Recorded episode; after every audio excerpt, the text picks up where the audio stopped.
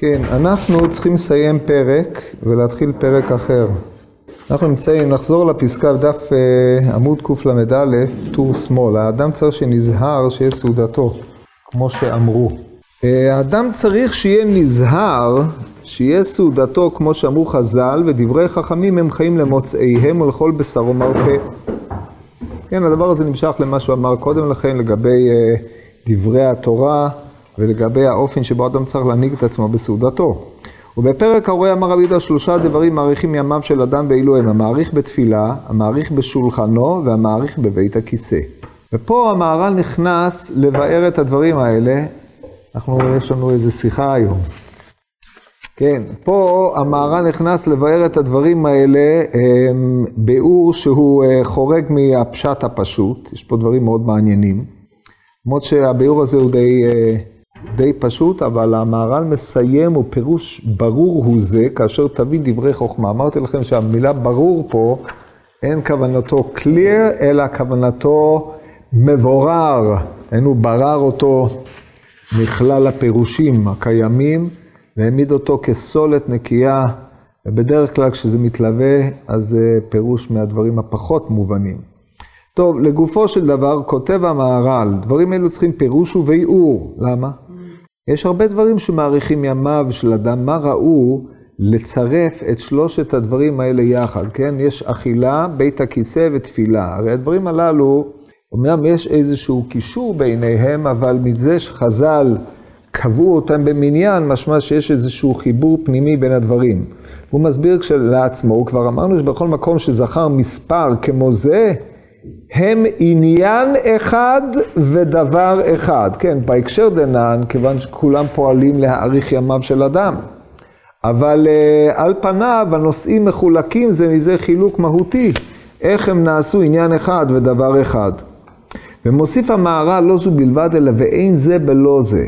זאת אומרת, אם אדם ינקוט במידה אחת ולא באחרת, הוא לא משלים את זה, אלא רק שלושת הדברים בבחינת החוט המשולש, הוא זה שמביא להערכת ימיו של אדם או חייו, וצריך ביאור.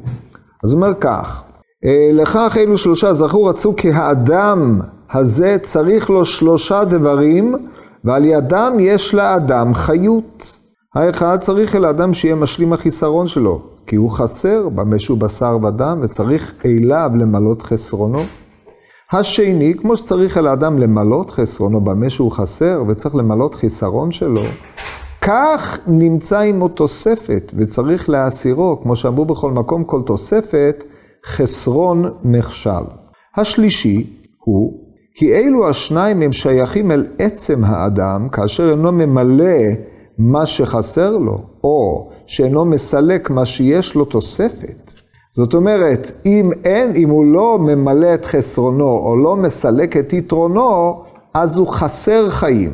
אבל זה לא אומר שאם הוא ממלא או מסלק, הוא בעל חיים. זאת אומרת, בניסוחים אחרים היינו אומרים, זה תנאי הכרחי, אבל זה לא תנאי מספיק להארכת חייו של אדם.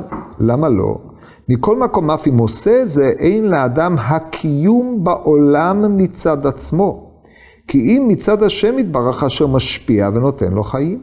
ולכך אמר שלושה דברים מעריכים ימיו. זאת אומרת, שני הדברים בלא הדבר השלישי, שזה המעריך בתפילה, לא מביאים אותו לידי הארכת חייו. לכן שני הדברים הללו, כמו שאמרנו, הם הכרחיים, אבל הם לא מספיקים, ורק בהשתלם איתם הדבר השלישי שהוא מעריך בתפילתו, ובשלב זה הוא לא הסביר את תוכנם של הדברים, הוא רק בונה את המסגרת, אז הם, אמ, האדם, אז הוא זוכה לאריכות ימים. לכך אמר שלושה דברים מאריכים ימיו. עכשיו הוא חוזר ומפרש כל אחד, כי לכאורה הפירוש הזה הוא בעייתי, שהרי מפורש להדיא, שלושה דברים מאריכים ימיו, משמע שבכל אחד ואחד יש בחינה של אריכות ימים. אשר על כן אנחנו צריכים לבדוק את זה. עכשיו אנחנו צריכים לדעת כלל יסוד בדברי המהר"ל ובדברי חכמים. הם לא באו להגיד דברים מובנים מאליהם. זה ברור שאם אדם לא ילך לבית הכיסא כאשר הוא צריך להתפנות, או לחילופין, אם אדם ירעיב ויסגף את עצמו, עד שהוא יאבד את כוחו, לא יוכל להתרכז, לא יוכל לחשוב, ועוד אי אילו רעות שמתלוות לזה, למי שהוא חי בסיגוף. אז בוודאי שממעט את כוח החיות שיש בו. לכן לא צריך למימר ש... אדם צריך לאכול וצריך להתפנות, וגם אדם צריך להתפלל, זה חיי שעה על כל פנים. אבל העיקר הדגש פה בדברי החכמים זה המעריך על שולחנו, המעריך בבית הכיסא והמעריך בתפילה, מעריכין לו חייו. זאת אומרת, ההזדקקות לעניינים הללו כשלעצמם, הם חלק מקיומו של האדם. אדם צריך להתפלל על מזונו, ואדם צריך להשתמש במזונו, ואדם צריך uh, לתת דין וחשבון על אכילת יתר שהוא אוכל, כי אף אחד לא אוכל מן. ולכן זה מצב טבעי, לא צריך, אין בזה אריכות ימים. הדגש בדברי חכמים הוא על ההערכה בשלושת הדברים האלה.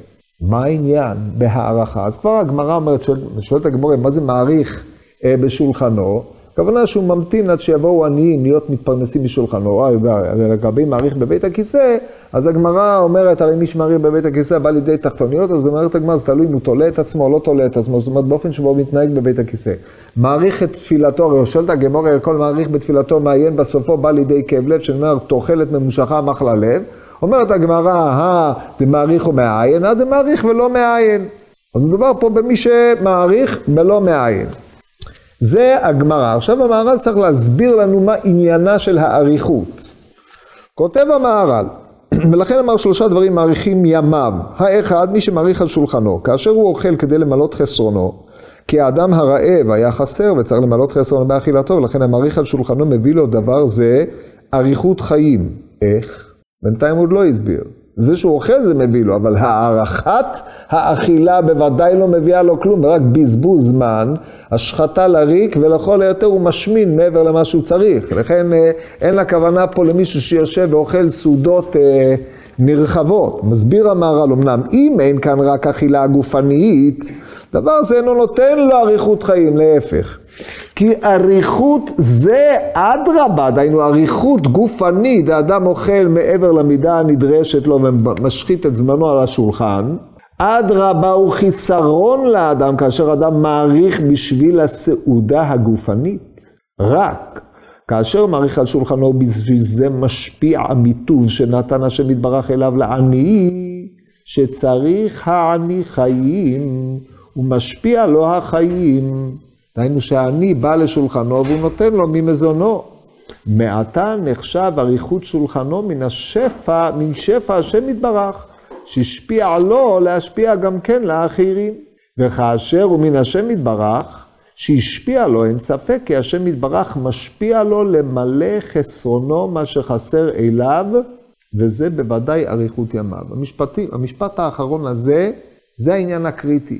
כי אם באנו לדבר על השפע השופע על האדם בפרנסתו, מכוח זה מתפרנסים אחרים, מה העניין זה אצל שולחן? אדם יכול לחלק צדקה לעני, יכול ללכת לפרנס עניים בזמן שהוא נמצא בצום, אדרבה. שעד בצום היו נותנים לאחרים, יכול לתת מזונות למישהו אחר, לחלק סלי מזון, אבל לא צריך להיות אוכל באותה שעה. מה ראו חכמים? לקשר את אריכות אמ, האדם על שולחנו עם אה, נתינה לעני כאריכות חיים. אם אריכות החיים זה השפע שופע עליו, שופע ממנו אל זולתו, הדבר לא היה צריך להיות קשור בטבורו בעניין השולחן. יש מישהו שלא הבין? אין. אז עכשיו המהר"ל מתרץ את זה, ומעתה נחשב אריכות שולחנו מן שפע השם יתברך שהשפיע לו להשפיע גם כן על אחרים. זה כשלעצמו מקור השאלה ששאלנו. וכאשר הוא מן השם יתברך שהשפיע לו, אין ספק כי השם יתברך משפיע לו למלא חסרונו מה שחסר אליו. וזה בוודאי איכות ימיו, חייו. מה הוא רוצה פה?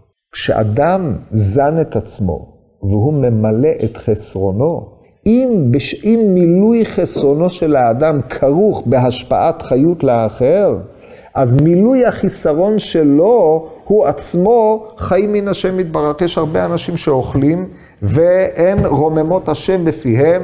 לכל היותר הם זורקים ברכה מפיהם לפני ואחרי, ובשעת המזון הוא כולו משוקע במזון, דהיינו חי חיים גופניים נטו. הפולחן הדתי העוטף את האכילה שלו היא רק איזשהו ריטואל שהוא צריך לעשות כדי לפרוע את חובו, אבל הוא שקוע כולו במזונו. איפה החיות מן השם יתברך? הרי גם גוי אוכל. מבחינת זאת, אין הבדל בין האכילה שלך לבין האכילה של הגוי. זה אותה פעולה, זה אותו מנגנון, אותו אה, פיזיולוגיה שמעכלת מוציאה. איפה בא לידי ביטוי החיות? אז זה שאתה מכיר באמירת הברכה קודם לכן שהמזון בא אל השם יתברך זה יפה, אבל איפה הדבר הזה מתבטא בזה שיש לך חיות מן השם יתברך, אחרי ככלות הכל זה אכילה גופנית. בא המהר"ל ואומר, נראה לך שהתכוונו חכמים לומר שמי שאוכל, מעריך בשולחנו, וגם בד בבד עם זה נותן משהו לעני, מעריכים ימיו, הרי אין הצטרפות בין שני הדברים האלה, שזאת הייתה שאלתנו, לכן הוא אומר, לא, לא. לא מדובר פה על חיות גופנית, דהיינו על זה שהוא נותן אה, מזון לגוף. החיות שהמהר"ל מדבר עליו היא חיות נפשית. כי מה ששופע מן השם יתברך בנגלה, זה מה שאדם יכול להיות ניזול ממנו, מה ששופע אל האדם בנסתרו, דהיינו על נפשו של האדם, זה החיות מן השם יתברך. בשעה שהאדם משפיע ממה שיש לו אל האחר, בשעה שהוא ממלא את חסרונו, הוא מחיה, מהלך בדרכו של השם יתברך, מהו רחום, אף אתה ירחום, מהו חנון, אף אתה יהיה חנון. הוא משפיע מחסרונו, מדבר המשלים את חסרונו לאחר, הוא מקדש את אכילתו. דהיינו, החיסרון שאדם, המזון שאדם ניזון, הוא לא רק תזונת הגוף, אלא האדם בזה דבק בדרכי המקום ובזה הוא ממלא את נפשו. זה הנקודה המרכזית, זאת אומרת, זה שאתה עושה צדקה, בעצם מה שאתה מקבל מן השם יתברך לצרכיך, בשעה שאתה אוכל ממש, אתה מעריך כדי שמאכילתך יבואו אכילות של אחרים, זה משנה את כל הצביון של האכילה שלך. וזו הנקודה המרכזית. ולכן אתה מקבל חיות מהשם יתברך, מפני שאדם בלא אכילה לא יכול להתקיים. אבל ברגע שאדם מעמיד את משמעות הקיום שלו כמי שמתפרנס מחסדו של הקדוש ברוך הוא, אז, אז הצד הגופני הופך להיות המעטפת, והצד הפנימי זה ה, של האכילה, שזה ההתקשרות בינו לבין השם יתברך בזה, במה שהוא דבק במידותיו של מקום. זה כבר אה, עיקרון שהמהר"ל חוזר עליו כמה וכמה פעמים. אנחנו רואים את זה בתפיסות אחרות, כאשר אה, בכל אכילה, לפי המקובלים, אתה מלבד זה שאתה אוכל, הרי מה שמחיה, אה, או מה שנותן קיום ללחם באשר הוא, זה אותיותיו ודברים מעין אלה, אז אתה... חלק זן את הגוף וחלק זן את הנפש, האותיות זנות את הנפש והמאכל זן את הגוף, כמו שהסבירו על פי הארי. המהר"ל עושה את אותו עיקרון, רק במקום לייחס את זה לאותיות שמקיימות את המזון הזה או את המזון הזה, הוא עושה את זה על ידי זה שאתה מקיים את רצונו של מקום בעשיית הצדקה. זאת אומרת, החיים שהוא משפיע עליך, אתה משפיע על האחרים, בזה אתה אה, הופך את האכילה שלך עצמה כחיות הבאה מן השם יתברך באשר אתה דבק בו. זה המוטיב, זה פשוט אותו רעיון כמו הרעיון של תזונת הנפש, אלא שהיא באה לידי ביטוי במצווה ולא באותיות הרוחניות שמקיימות את זה, שזו ספירה שלא מתאימה לסגנון החז"לי. זאת אומרת, זה כבר יותר שייך לפרשנות מקובלים, שבגמרא היא מוצנעת ביותר, ואני לא יכול להוסיף. טוב, אז זה העניין הראשון, זה, ואז אתם מבינים איך הוא קישר את העניינים מהדד, למה זה צריך להיות דווקא מעריך על שולחנו. בניסוח קצר זה קידוש אכילתו של אדם. הקידוש אכילתו של אדם זה לא על ידי ריבוי מלל, לא על ידי אה, אה, איזה שהם, אה, זה שיהיה לו 12 חלות, או זה שיאכל את האוכל הזה באופן הזה, ותסדר זה כל מיני הנהגות. לא, לא, הוא אומר לא. הקידוש הוא בעצם החיות. מה שנותן לך חיות, אתה משפיע ממנו לאחר, ולכן בזמן נתינת החיות, אז באה ההשפעה. טוב, אז זה הדבר הראשון. אם כן, נמצאנו למדים שהצד הנפשי של האדם, שזה הדבקות בו, היא זו שמקבלת את החיות מעצם פרנסת הזולת. למה אני אומר את זה? כי תכף תראו. אנחנו מגיעים לדבר הבא, שצריך קצת יותר דמיון כדי uh, לצרף את זה על הערכת ימיו של אדם, אם זה לא הערכה הפיזית, וזה המעריך בבית הכיסא. כותב המהר"ל, והשני הוא כנגד המעריך בבית הכיסא, לסלק דבר שהוא תוספת אצלו. בפרט כאשר תוספת כמו זה להסיר דבר שהוא שיקוץ נפשו. שימו לב לביטוי. כמו שאמרו מסכת מכות, כל המשקץ את נקביו, עובר בבל תשקצו את נפשותיכם. ולכך, דבר זה שהוא סילוק התוספת מן האדם, אריכות ימיו של אדם. כי האדם הזה צריך שיהיה קיים כמו שהוא, מבלי תוספת וחיסרון. מה הוא רוצה? אדם הולך לבית הכיסא, צריך uh, לפנות את מערכת ה... אז ידוע שבית הכיסא, כמה וחכמי ישראל למדו כמה וכמה חוכמות וכן הלאה, כדי לקיים את כל המעריך uh, בבית הכיסא, אבל uh, טוב, אי אפשר היה לקרוא את זה בחוץ, אז קראו את זה שם. אבל מה, מה העניין פה? אז זה נכון, הרי, הרי מה יש אריכות בזה שאתה לא עובר על בל תשקצו? מה יש בזה?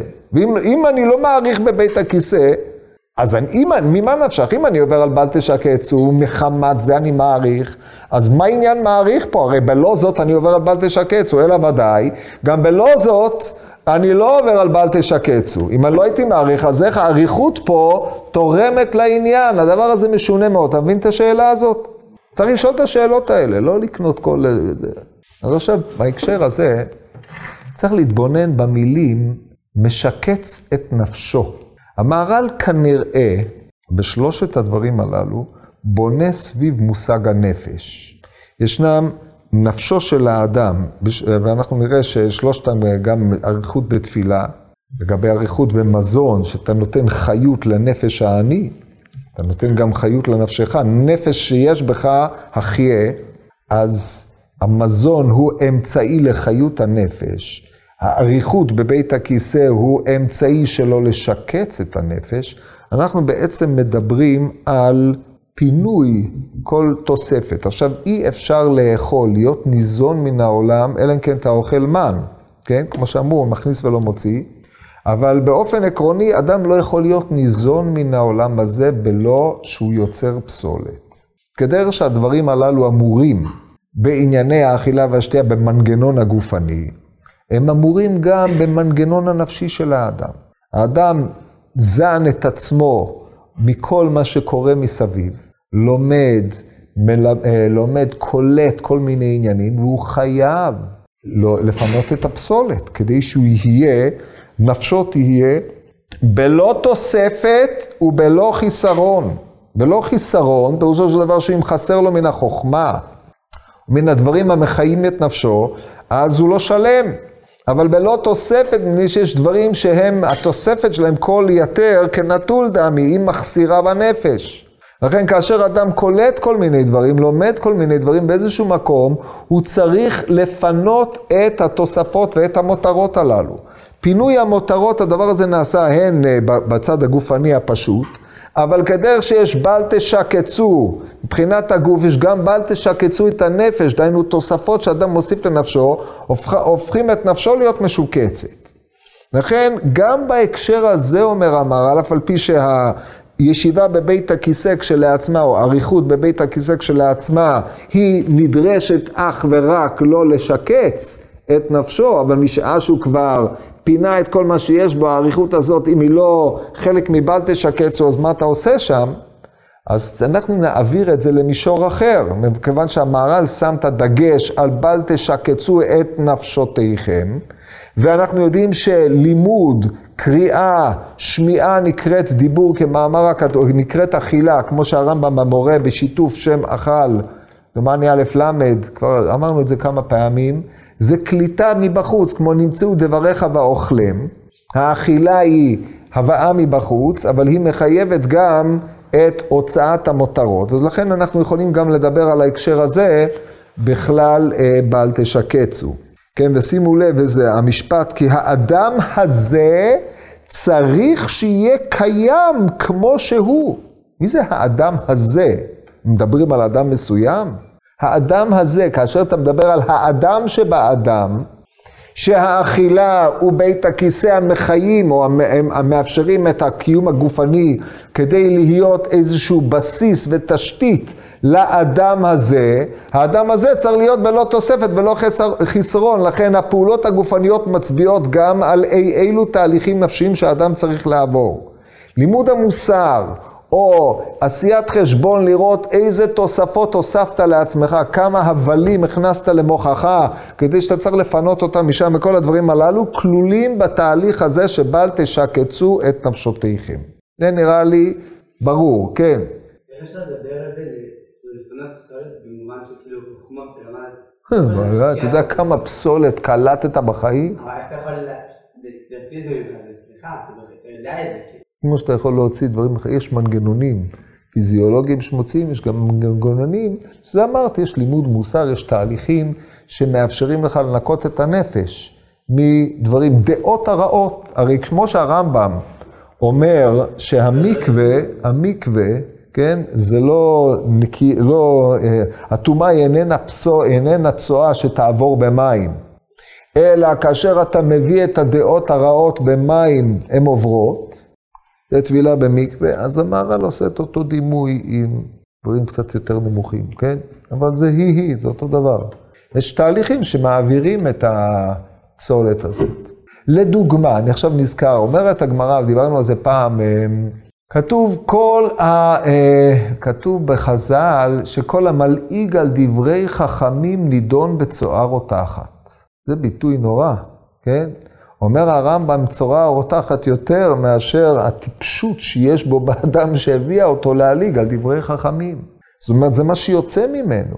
עכשיו, זה מבטא את מה שיש בו, זאת אומרת, מה שיש במוחו, כן? שזה עצוב, כי זה הפסולת של מה שהוא קלט מן הסביבה.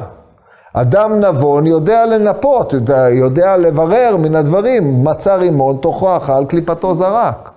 עכשיו, גם במה שאכל יש קליפות, צריך גם לדעת לברר אותם. זה תהליך שאדם לומד בימי חייו. עד... איך זה קשור לאריכות? כאילו? כן, זה האריך, פירושו של דבר, בהקשר הזה, זה שאדם צריך לבדוק את כל מה שיש עליו. הוא צריך לבדוק את עצמו. זה כנראה העניין, לבדוק את עצמו עד שהוא לא משקץ את נפשו. טוב, הלאה, אומר המהר"ל, אמנם השלישי, מפני שאין לאדם קיום מצידו, רק מצד השם יתברך, לכן אמר המעריך בתפילתו, כי התפילה בעצמה הוא על חיותו, שזה עניין התפילה שמתפלל על צורכי חיותו. זאת אומרת, שני העניינים הראשונים זה בחיות שכבר קיימת בו. שמהחיות שקיימת בו הוא משפיע על האחר, אבל על קבלת החיות עצמה, וזאת התפילה, התפילה נקראת חיי שעה, ואמרנו את זה כבר אה, כמה פעמים על הפסוק, כמו חלב ודשן תשבע נפשי ושפתי רננות, יהלל פי זה קריאת שמע ותפילה, זה גמרא בברכות ט"ז.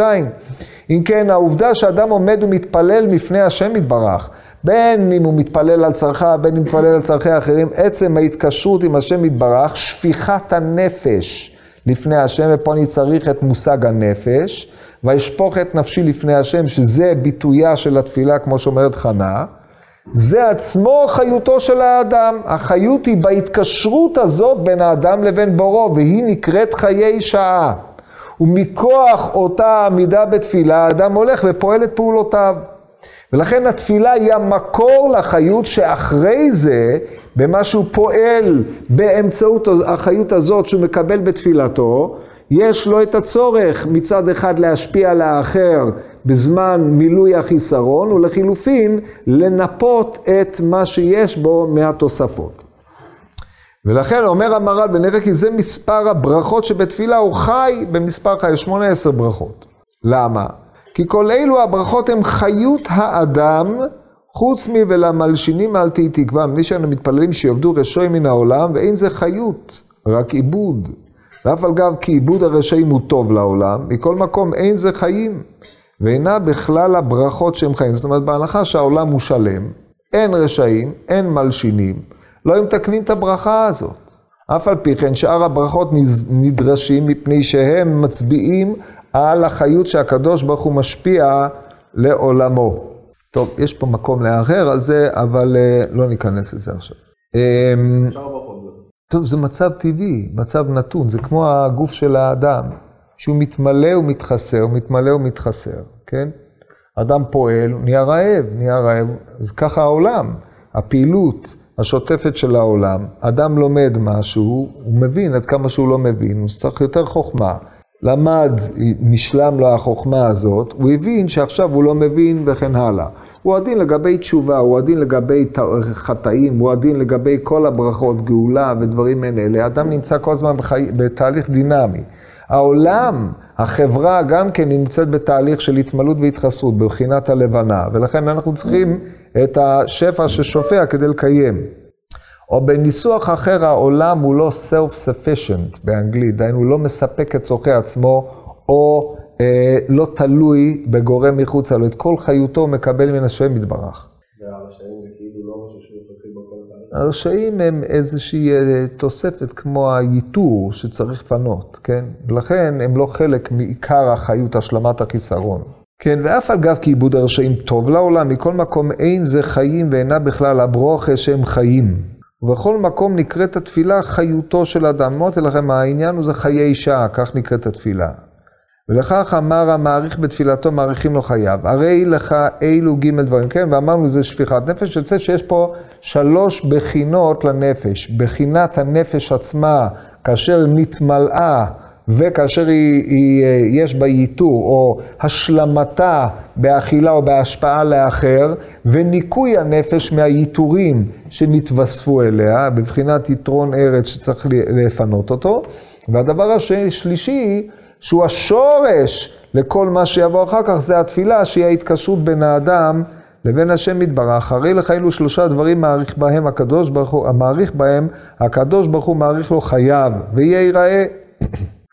כי אף עתה, שלא נמצא כל כך עניים חוזרים על הפתחים כמו שהיה בימיהם, מכל מקום, כיוון שאפשר שיבוא אני לבקש פרנסה, ראוי להעריך דבר מה הסעודה. זאת אומרת, צריך שסעודתו תהיה ראויה לזה שיהיה מישהו שניזון ממנה.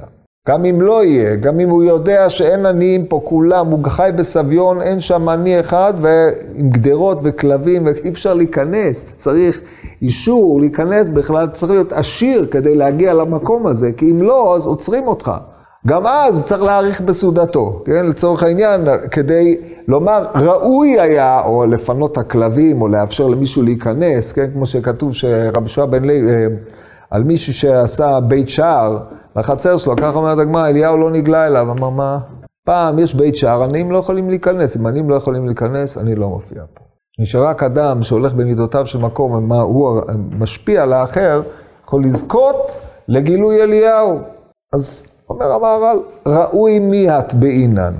מכל מקום, כיוון שאפשר שיבואו לבקש פרנסה, ראוי להעריך דבר מה הסעודה, בשביל זה פירשנו מאמר זה בנתיב הצדק קצת בעניין אחר. פירוש ברור הוא זה כאשר תבין דברי חוכמה, כי אתם רואים איך הוא בונה את זה, יש לך את השורש ושני הענפים בבחינת הימין.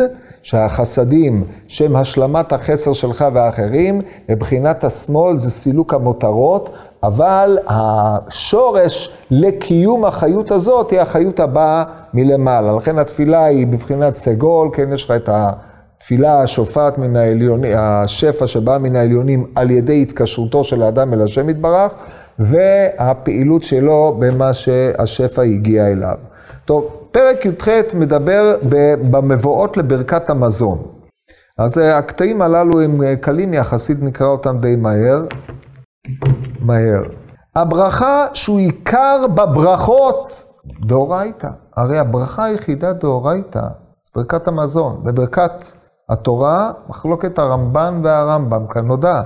רמב"ם, הרמב"ן בשמטות מונה אותה כדאורייתא, על פי לשון הגמרא בברכות כ"א, אבל הרמב"ם כלל אותה בהלכות תפילה בכלל, בפרק ז', ברכה דרבונון. כן, דנו זה פה ושם, אבל ברכת המזון זה הברכה הדאורייתא לשיטת הרמב"ם. אז הוא אומר, עיקר הברכות ברכת המזון, שיהיה נזהר, שיהיה מברך השם יתברך, אשר נתן לו מזונות שלו, שהוא דבר גדול על הכל. זאת אומרת, זה שהקדוש ברוך הוא השפיע מזון לאדם, זה לא דבר מובן מאליו, זה דבר גדול, מזונו של האדם גדול מכל מה שיש. תארו לעצמכם עד כדי כך, אדם צריך להתייחס לזה. זאת אומרת, כאשר הוא אוכל, הוא מבין שהקדוש ברוך הוא הוא זה שמחיה אותו וזן אותו, על פי מה שראינו קודם לכן, ותראו כמה הפליגו חכמים בעניין זה. מביא את הגמורה בפסוחים, וכמו שאמרו בערבי פסוחים, קשים מזונותיו של האדם יותר מן הגאולה. דילו בגאולה כתיב, המלאך הגואל אותי מכל רע. ואילו במזונותיו של אדם כתיב, האלוהים הרועה אותי. כן, אנחנו אומרים, רואינו, זוננו, פרנסנו וכלכלנו. הראייה בהקשר הזה הוא בעניין המזון, פירוש. עכשיו, למה זה גדול מזה? שימו לב לפירוש הנפלא שלו. כי הגאולה היא כאשר אחד הוא תחת רשותו של אחר, והוא יוצא מרשות אחר לחירות. זאת אומרת, עיקר עניינה של הגאולה היא היציאה לחירות משעבוד. כן, יש כמה סוגים של שיעבוד. אין לך בן חורין אלא מי שעוסק בתורה, דהיינו, הוא לא נתון לשיעבוד ההזיות העולמיות, או הוא לא נתון לשיעבוד של פלוני או אלמוני, או קפריזות חברתיות, או איזה שהן אידאות שמשגעות אותו ומוציאות אותו מהכיוון, כמו שאנחנו רואים לצערנו היום, באופנים אלו ואחרים. אנשים משועבדים ונהיים עבדים לאידאות, שזה דבר חמור מאוד. אבל מכל מקום, מי שמוציא, יוצא לחירות ויש לו יכולת לדבוק בהשם יתברך באשר הוא, בלא תארים כלל, דהיינו כל התארים, אין לו תארים, אני לא יכול להסביר לכם למה זה נכון, אבל זה איזושהי הגות שהיה לנו דיון עליה אתמול. אז זה החירות היותר גדולה של האדם, צריך לו מוציא, צריך מסייע, כי אדם מטבעו משועבד, צריך מלאך.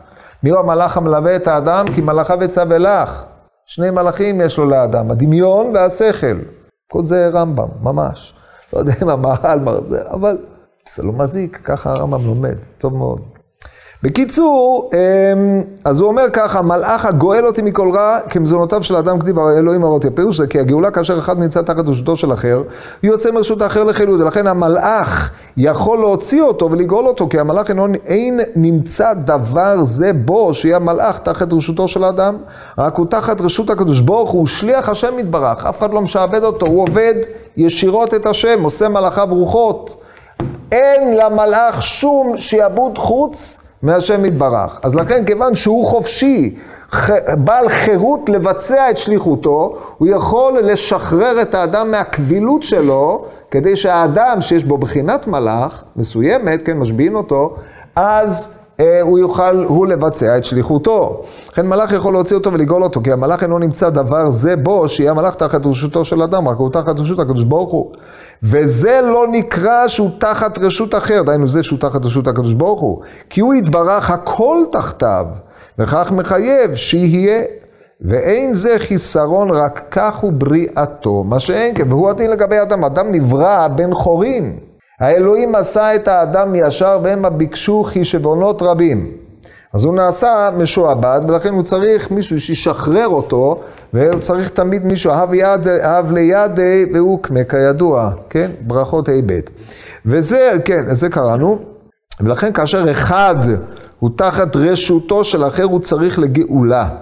ולא שייך שיעבוד במלאך שיהיה צריך לגאולה. לכן אפשר שהמלאך גואל אותו, מאחר שלא נמצא בו החיסרון הזה, הוא השיעבוד במלאך. אבל הפרנוסה, פרנוסה זה החיות. מה שנותן לאדם קיום, יש פרנסת הגוף, פרנסת הנפש, ראינו את זה קודם לכן, גם המלאך, המלאך ניזון מדברו של השם יתברך. הרי עצם בריאתו של המלאך היא הדיבור האלוקי, הרצון האלוקי, הוא זן אותו, מעמיד אותו באשר הוא. המלאך, הפרנוסה הוא קיום של אדם, כי אחר שנברא האדם צריך לקיום, הפרנוסה מקיימת את האדם, הנה העליונים גם כן צריכים אל הקיום מן השם יתברך. שהוא יתברך מקיים אותם. ואיך יהיה דבר זה על ידי מלאך, מאחר כי המלאך צריך לקיום, זאת אומרת, מישהו צריך לקיום לא יכול לקיים אחרים. יכול להיות שותף עם אחרים בקיום, אבל אתה לא יכול להיות זה שתגאל את האחר. הגאולה רק באה ממקור הפרנסה. עכשיו, פה שימו לב לדימוי בין המלאך לאדם. וכמו שהמלאך צריך פרנסה, גם אדם צריך פרנסה ושניהם תלויים בהשם יתברך, אז אין ספק שפרנסת השם יתברך לאדם, יש לה מימד מהמימד הזה של פרנסת השם יתברך למלאך, כי כבר אמרנו לכם, האדם, יש בו צד מלאכי, שגם הוא צריך את הפרנסה. יש בו צד גופני, שגם הוא צריך את הפרנסה. אם אדם רואה לאחד את שניהם יחד, אז הוא מתפרנס כמו שמלאך מתפרנס. ולכן האלוהים, אומר יעקב, הרואה אותי. מעודי עד היום הזה, הוא הולך עם האשקופה הזאת. זה מתחבר למה שאמרנו קודם, שגם האדם מפרנס את העני, כן, כן, בשביל זה אמרנו את זה גם. כי מאחר שגם המלאך צריך לזה, אינו יכול להשלים אחר, לפיכך פרנסה על ידי השם יתברך בעצמו. וזהו האלוהים הרואה אותי מעודי. ואילו בגאולה, כתיב המלאך הגואל אותי. הנה תראה, עכשיו הוא נותן לכם משל לדבר הזה, משל נפלאות. תראה ותבין, הלב מפרנס כל האיברים בעצמו, וכולם מקבלים חיות ממנו. וכן כל הנבראים מקבלים קיום מן השם יתברך. והוא אמרה בפרק כמה דברוכס מה הקדוש ברוך הוא זן את כל העולם, אף הנשמה זנה את כל האיברים. הרי מדמה הנשמה בזה לקדוש ברוך הוא בעניין המזונות. ועל ידי זה נזכרו שם הרבה דברים על המזונות שהם קשים אין כמקום זה. ולכן הדעת נותן, והשכל מחייב שלפי גודל הדבר שמקבל האדם בפרנסה צריך לברך השם יתברך על כל ברכה שלמה, כמו שהתבהר עוד הדבר הזה בברכת המזון. מה הדימוי שהוא רוצה להביא פה?